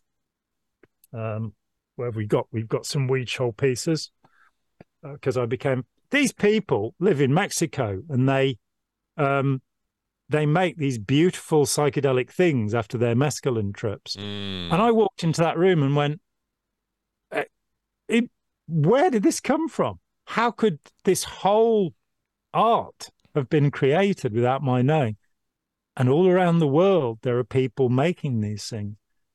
Uh, John Sladek, the brilliant science fiction author, um, said that uh, in, in one of his author bios that, that he looked forward to the time when computers would be able to. This is in the seventies when computers would be able to to to write poetry and compose music and paint pictures, so that humans could return to the really important things of life, like adding up numbers. Right. I haven't seen any computer art that that made me feel in the slightest bit enthusiastic. Not yet. And I've seen a fair amount of it and you know the non-fungible tokens and all of this. But when I was in the Prado in Madrid and stood in front of um, Velázquez's crucifixion, I couldn't move. I wept and I'm not a Christian. It wasn't about that. It was how could how could a human being make something this brilliant, you know, this expressive, an experience that I'm fortunate to have had many, many times in my life. And I wonder, you know. I think you're touching on something we haven't mentioned yet that has got to be included in this conversation. Mm. Please. We've talked around emotions, prediction, brain function, right? The complexities, the emergence of morality and where that comes from and why it's so structured mm-hmm. around all the all of our systems. Awe. Hmm. How does an AI ever or would it, could it, should it even experience awe? Because what you that's exactly what you're describing. It's an hmm. emotional impact. And it's a it's it's represented by you know certain chemical processes in the brain but is it reduced to chemical processes in the brain? No hell absolutely not absolutely not. There is far more to that experience.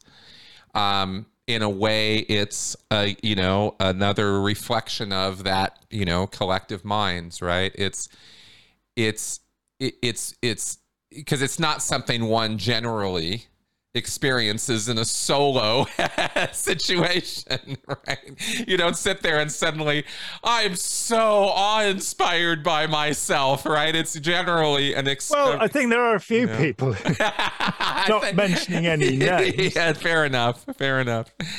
I am so beautiful.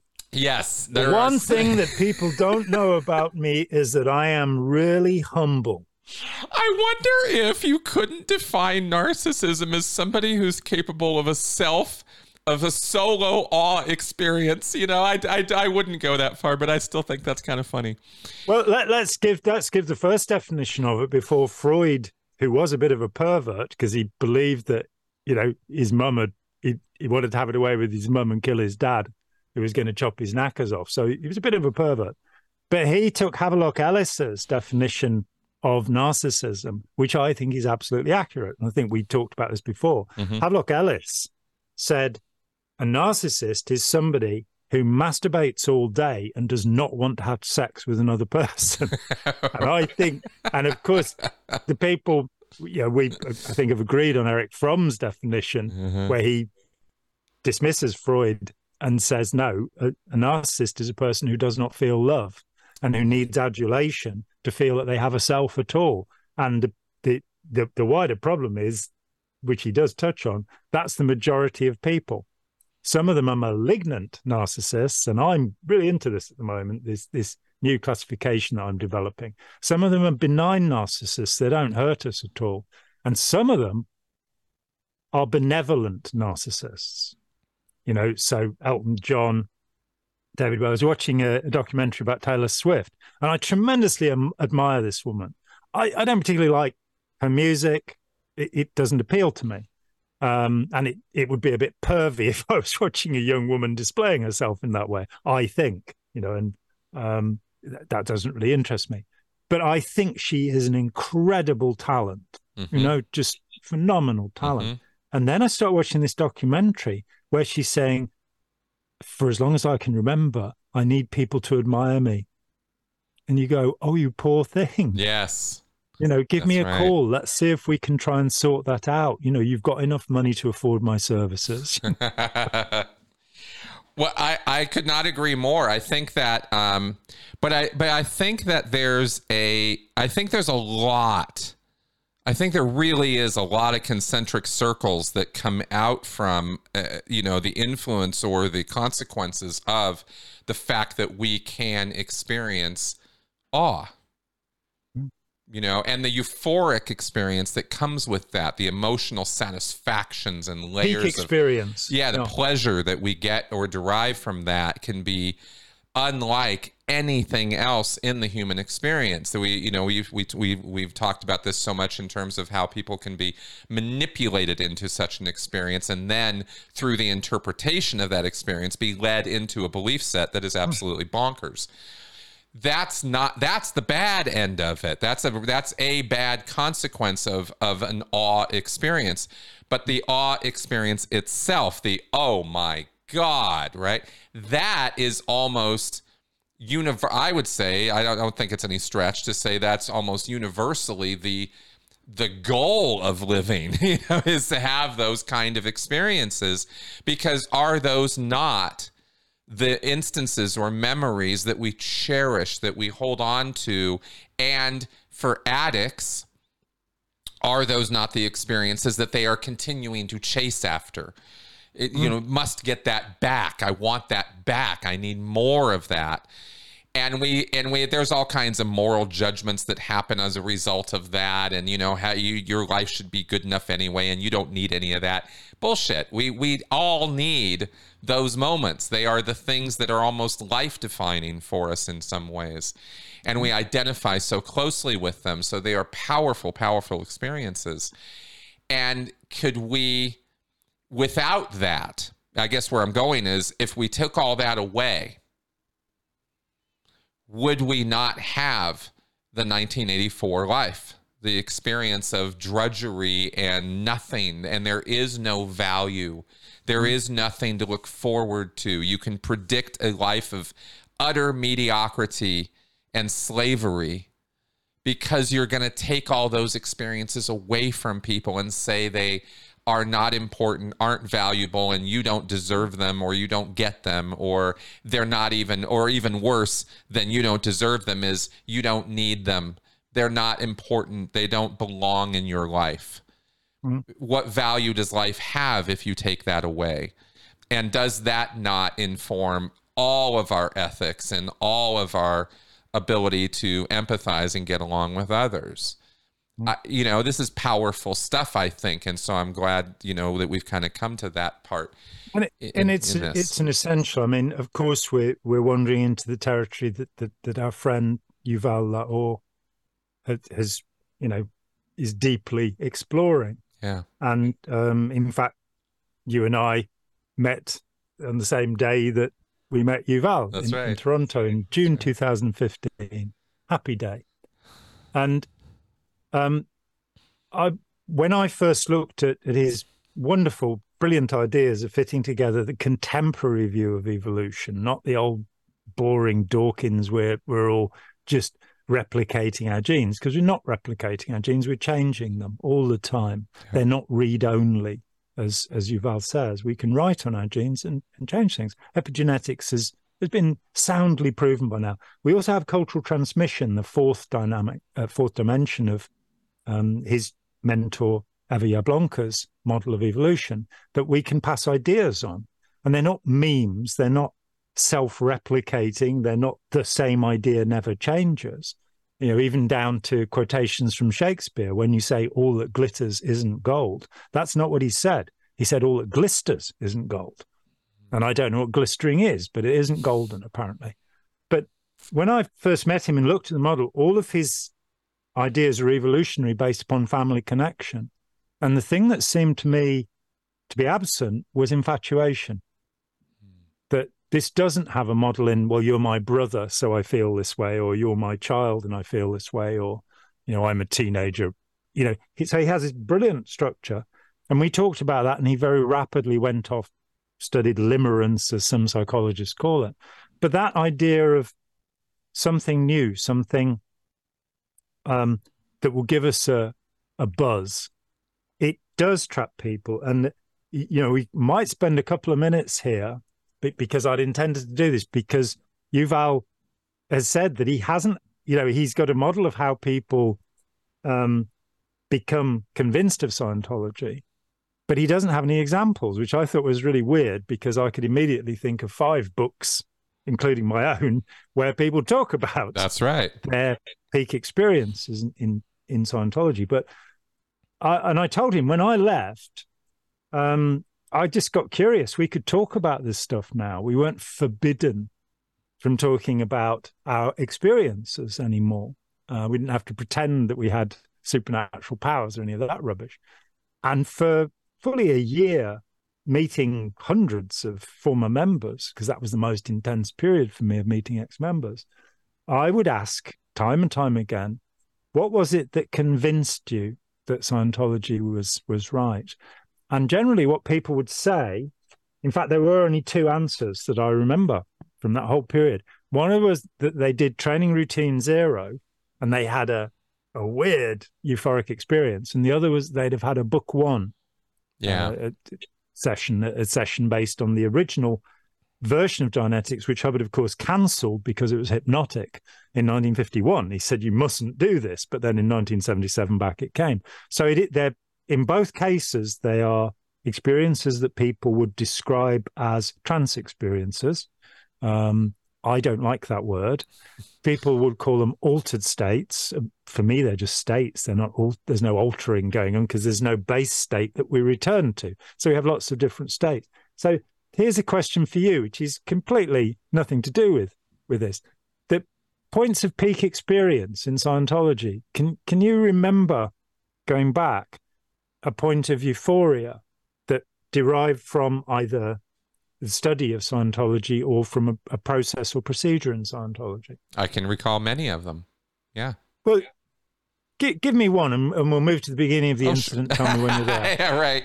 Uh, okay, good. Yeah, move to the beginning of the incident and tell me when you're there. Um, I remember one time having an auditing session and uh, being absolutely blown uh, away by a, a, memory that I was having of something from millions of years ago. It had to do involve space and my conception of uh, a, a, really, really, really, really big space uh, mm. or chunk of space that I was occupying or aware of, and feeling, um, feeling amazed and awestricken by it in the memory, and then duplicating that now was kind of how I modeled it. I could feel the hair on my arms standing. You know, I could feel auriculation. Yeah, auriculation. I, I, I called it that, and that was also, by the way, just uh, you know, I, I never popped out of my head in Scientology. I never saw myself from a corner of the room, as many people talk about. I've only have, I've only actually met two people who, under questioning, really claimed that. Right. I don't. Yeah, I did not People think it was. Said a... they felt as if they were outside of the head, but they couldn't perceive from the outside. Uh, Otto Roos, who was the only uh, OT8 until 1988, uh, and one of the five class 12s trained by Hubbard, top level, he told me he had one instance, and while he was out of his body, he saw the ship, the Apollo, split in two. So I'm thinking there might have been a certain degree of hallucination. Sounds, and I, I, yeah. Ingo Swann, who was part of the CIA spoonbenders, psychic absolute nonsense. Yeah, he said he he could do that, but um, well, he was. I fear that he, but he could do it before he got into Scientology. And the other person I talked to also said that she'd the reason she got into Scientology because she'd previously done that. So the exteriorization thing is is one of the great Scientology myths, having talked to more than a thousand people who are involved. Yeah, but, exactly. Okay, I too have had that that sense of of of as a self occupying an enormous space, mm-hmm. um, which did come about um, when I was having auditing in Manchester in what 1980 or something when I was doing the class two course, and it's really interesting, isn't it? Because it's so utterly subjective and it is just that you feel utterly elated, euphoric. In fact, we might even use the word ecstatic, which means to stand beside yourself. Uh, ecstasis, literally. Oh. But yeah, it's a weird one, that isn't it? Yeah. Um, exhilarated, all those good, exuberant, all those e words. Yes. You know. That, yes. Um, that was okay. the, that was and, the and only another, thing. I like that that was the only thing I could interpret in Scientology as an exteriorization moment. Yeah. Is I would feel slightly larger than my body. Yeah. You Hubbard said that, that, that, people get it the wrong way around. The the body is like a splinter yes. in the thumb, yep. which is the thetan. That's right. And you know, a hypnotic effect possibly. Certainly um I haven't seen any use come come of it. I haven't you know, um, like you know predicting what the stock exchange would do or what what horse is going to win the race or something useful.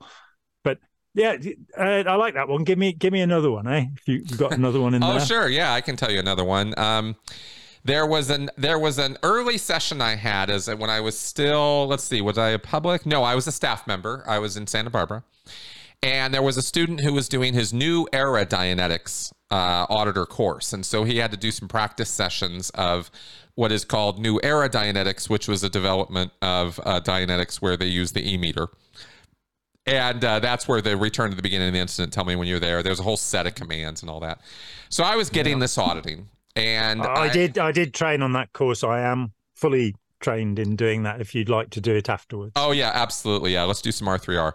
So um I did the so I received some Dianetics auditing.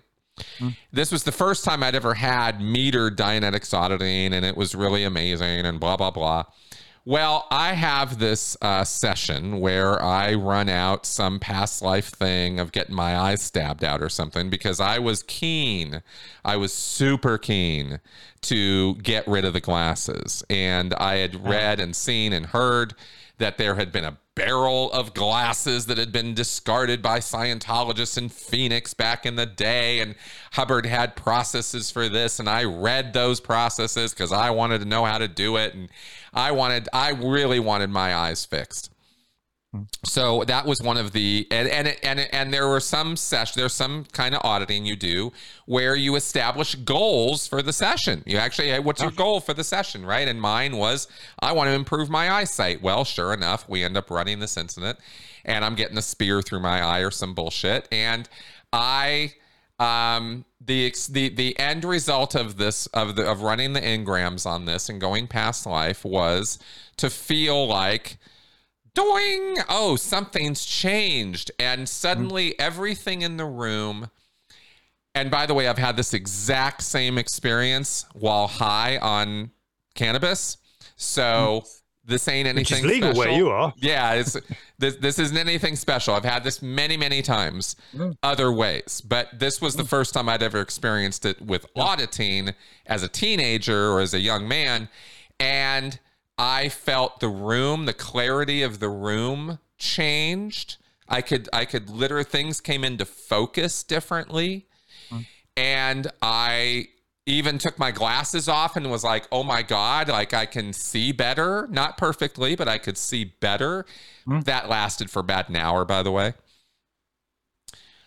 And this awe experience, this oh right? Because that was how I would sort of have those moments of cognition would be, oh, mm. I get it now, right? And I loved having those things. It was like the sudden realization of, oh, that's why, or this kind of thing, right?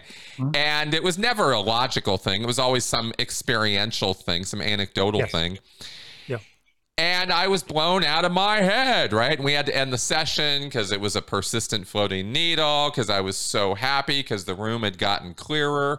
And I was thought, and I really thought for a very brief period of time there after that session that we'd actually cured something, that we'd mm-hmm. actually moved the needle on on making my eyes better.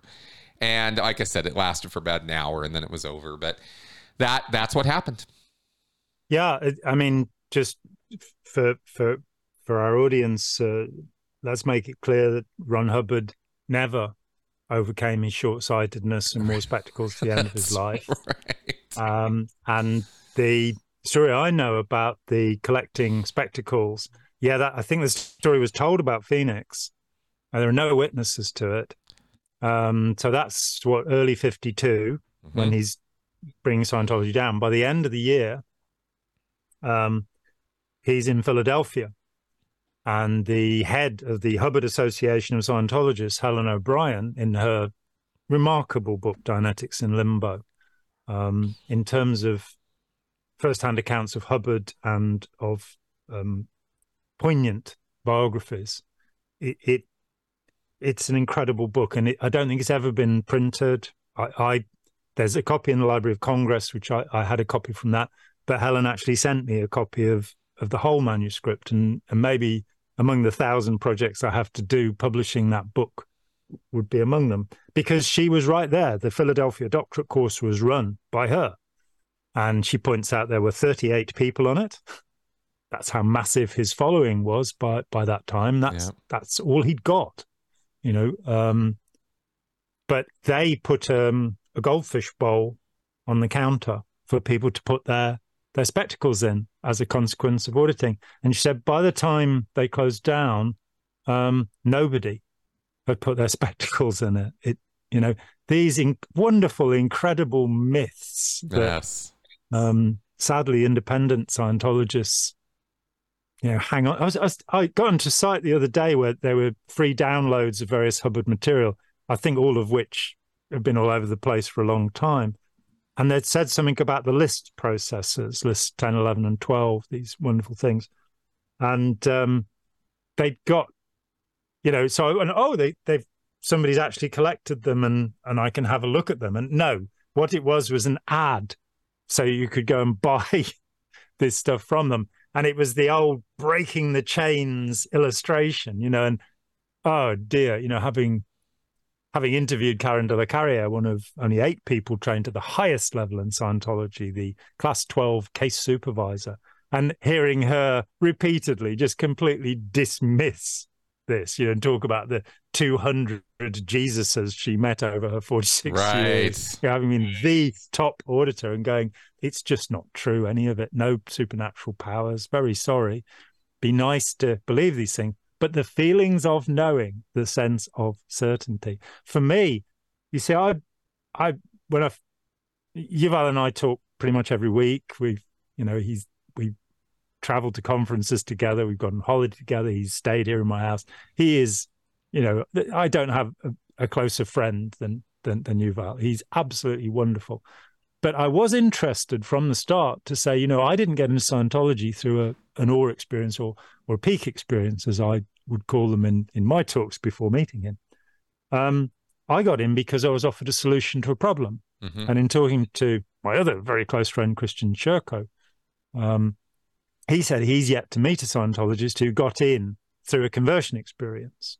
That the people he's dealt with, and he's dealt with hundreds, it would be that they'd got a problem. You know, their marriage wasn't working, or they weren't earning enough money, or or their business was failing, or, or what have you. And Scientology would offer a solution to that problem. The peak experience came later. And certainly for me, it was months. You know, I read hmm. Science of Survival in December 1974 read Dianetics, moved to, you know, within a few weeks, I'd moved into the house where the staff at the, the Moseley mission were. But the head of the Moseley mission, Stephanie Ryburn, had gone to America to work out how on earth they were making so much money. you know, Kingsley Wimbush and um, Martin Samuels and Brent Corrigan were making swathes of money, and they weren't in Birmingham. They were just struggling along with all of their staff members claiming Social Security to get by. So but she said, You can't hire anybody while I'm gone. So I didn't join staff. I was saved. But yeah. I went and lived with the wonderful, wonderful people who were on staff there. Um, and it was so I, you know, I threw myself into this thing, but it was probably about six months in before when I was doing the Hubbard qualified Scientologist course. Um, during of the first it was a self-analysis session um, which is was done without an e-meter. And you, and you just it's called straight wire. You're not looking for engrams you're not looking for the the nasty stuff. You're looking for pleasant memories and i suddenly i'm sat there and i start sweating and i've in my mind i absolutely know that i'm in judea around the time of christ um, I also know that I, I didn't have any sense that I was, you know, the, the Nazarene, um, or indeed that I met him. Just this sense of being in that place at that time. Mm. And it was so, you know, Yuval talks about things being really real in in these experiences. And it was, it was more real the, the colors in the room were brighter. You know, the that the, that great list of hypnotic effects that Hubbard gives. Um, and you feel bigger, you feel more. Um, you know, something something very important is is is going on. So I do believe, you know, connecting back to what what you were saying before, that that infatuation, that um, briefly among the, the German countercult movement, the word Neugier came up, um, an addiction to newness. Mm. Sadly, the word didn't stick. Um, they also had Geblist, you know, being blissed out. I thought that was quite funky too. I don't speak German, don't get me wrong. So I just like the sound of these words. But that is such an important component, as you say, of our lives. And you get inversions of it. The demand for purity can become puritanical. So that you've got people, you know, when you see the Opus Dei people kind of um, self mortifying by, you know, wearing barbed wire underpants or whatever, that they haven't got that psychology after Sacher von Masoch understood that you can actually stimulate pleasure responses by causing pain. And so they're actually being rather pervy.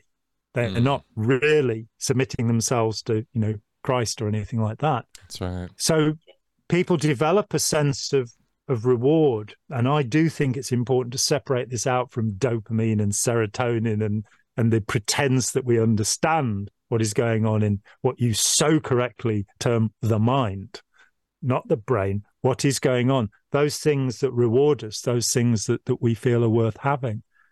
One of the things I especially noticed after I left Scientology, because I stopped believing a few months after leaving, I just went, this is just nonsense. Mm-hmm. Why on earth was I such a fool as to believe this, you know? And um, it, this this idea that I started getting that there were auditing junkies. Yeah. And it was an easy comparative to make because when I talk to people about their drug experiences, for the most part, they say, Oh, I wish I could get as high as I did the first time. You know, they the first time I took acid, it did this. And I've been trying to get back to it. Heroin, probably That's much right. more so. Don't don't have any experience with that, despite Scientology saying I was a heroin addict when I got involved. It's bloody news to me, I tell you. But uh, that that was in a court over the Russell Miller case. It was suddenly put they'd got me off drugs, and it was like got me off drugs. I, I came in and uh, was asked if I, I, used any drugs, and said, "Yeah, I, smoke cannabis." And they said, um, "Well, you can't do that and have auditing." So I stopped. And for twelve years, you know, which was in fact three years after leaving, I abstained. Um, and that's how they got me off drugs.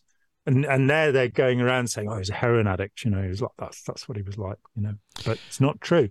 Well, but yeah, people will define their pleasure in their own way. So for some people, the masochistic pleasures, you know, people who um, isolate themselves from other human beings, and then have hallucinations. You know, the temptation of St. Anthony by Hieronymus Bosch is a pretty good example of what can go wrong with that one. People who fast for days to induce hallucinations, people who do things that appear to be puritanical, but are actually giving them their jollies. You know, they're actually, they have the response of, yeah, I'm getting high because I'm getting an erection because I'm not allowed to have sex, you know.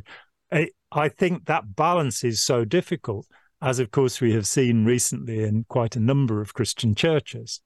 I mean, Portugal, I think it was only February that so 4,600 cases of abuse by Catholic priests. Oh, yeah. Yeah, yeah. Australia was 8,000 in the Australian, and the Anglican Church, the Baptists, the Methodists, the Jehovah's Witnesses, one sect after another, we found out are because of their Puritanism, they're actually developing anti-social behaviors because people want to get their jollies. We we want to have some fun. You know, well, as the song said, it's not right. just girls just want to have fun. Boys want to have fun too, you know. And I'm sure that trans people want to have fun as well. Well, um, human beings, period, right? It's yeah, pro- it, probably most kind of animals prefer to have fun. I don't know about earthworms, you know. I don't. Well, it, it's and it and it is uh, absolutely an outgrowth of our, you know, what tells us, what tells our brain, what tells our life that we're succeeding, that we're doing what we're supposed to be doing. These kind of experiences, these peak experiences, these are the goals, these are the mind, the milestones along the road that we go, oh yeah, that was that's what this is all. That's what life's all about. And it's not just on drugs. I'm talking about, or in oh, stupid auditing sessions. It's concerts. It's taking hikes. It's going to the beach. It's it's falling in love. It's so many things. I mean, there's not. Well, there probably are a bunch of parents who who don't necessarily think this, but I believe by far the majority experience of, of becoming a parent is one of those moments. It's I'm, I'm told I, I wasn't I didn't have the the the uh, experience of being there when my son was born. I did get to meet him, and believe me, when I did, even as an adult, it was uh, mind-bogglingly amazing as an experience but I'm told, you know, to be there when your baby is like right there is like there's this feeling of overwhelming love. It's unreasonable, it's irrational, it is and you know you would die for this little thing. You would just everything about you is now about this little creature, right? So so clearly we are tuned biologically to to to have these things. And yet again, kind of circling back now to the whole point of our podcast today, you try to talk to programmers about this and they're like yeah eh, it doesn't matter. I don't have to know anything about any of that in order to train in will and intention and desire. And they keep going to this negative place. Well what if they come up with you know what if the you know with the singularity happens and all these instructions these massive layers and layers and layers of instructions that we're feeding into these computers somehow an emergent property occurs of consciousness and let's not talk about what that is because we don't know but let's say it happens and suddenly this thing desire it, it develops a will an, an initiative a, an, a, an ability to to manifest intent Hmm that goes beyond any one level of its programming. And that's what an emergent property would be, right? Yes. And yes. let's say that happens. Well, without awe, without emotional temperament or you know the ability to recognize a, a position and perspective because we all think we're all that until we get amongst other people and suddenly realize we're not and it's like oh that's it. That's we call that humility humbleness uh, perspective. But it's it's just another way of thinking about reality. Well does is a machine ever going to think that? Could it think that? Are these important questions? Yeah i kind of think they are because that's what enables us to not hit the button. We've had the atomic weapons and the and the you know the the hydrogen weapons for decades now. We've come real close a couple times, but how come we haven't hit that button? Because of these factors. Absolutely and, guaranteed. And that that you know there's an actual instance. So what about 1983 when um, there were troop maneuvers on the, the borders of the Warsaw Pact countries by the Western Allies, NATO, and there was a freak atmospheric disturbance which was registered by a mm-hmm. Russian station as being a nuclear strike. Yep. And the colonel who was in charge decided not to do anything. Now he he lost his job, he was fired, and then he was awarded all sorts of medals by other countries because right. if he had hit the button, then it was just a freak atmospheric disturbance. Really clever of NATO to have, you know, maneuvers on the bloody border and stimulate the thing. But yeah, and, and what you say, I mean, I was present when all four of my children were born, and it's an incredible moment. And I remember with my firstborn that um, my mind changed. That right. I, I have been against capital punishment all of my life, but I realized that if anybody harmed this creature, I would kill them. Yeah. I wouldn't wait for anybody else to do it. And that was so much against my ethics uh, as as Yuval points out, when um, people you know would go to China and adopt a baby, or Romania or wherever and adopt a baby, frequently it'd be said, "How did the person giving us this baby know that this would be just the right baby for us?" Right. You know that love reaction is is so intense. That's right. And yeah, we we it we want. I think we want you know part of our experience is to have that infatuation, that joy, that sense of awe, the peak experience. But I think there's also the routine experience, you know, that that of the small pleasures like the 85% chocolate. That's right. You know, or a cup cup of coffee. Sadly, that you know my digestion doesn't respond well to coffee. It's I think it's the only thing now I've I've had decades of you know I, I couldn't drink alcohol for 20 years because it upset me immediately. It's like that's no fun, is it? Now I, I, I can and it's okay and and I don't really want to particularly, you know.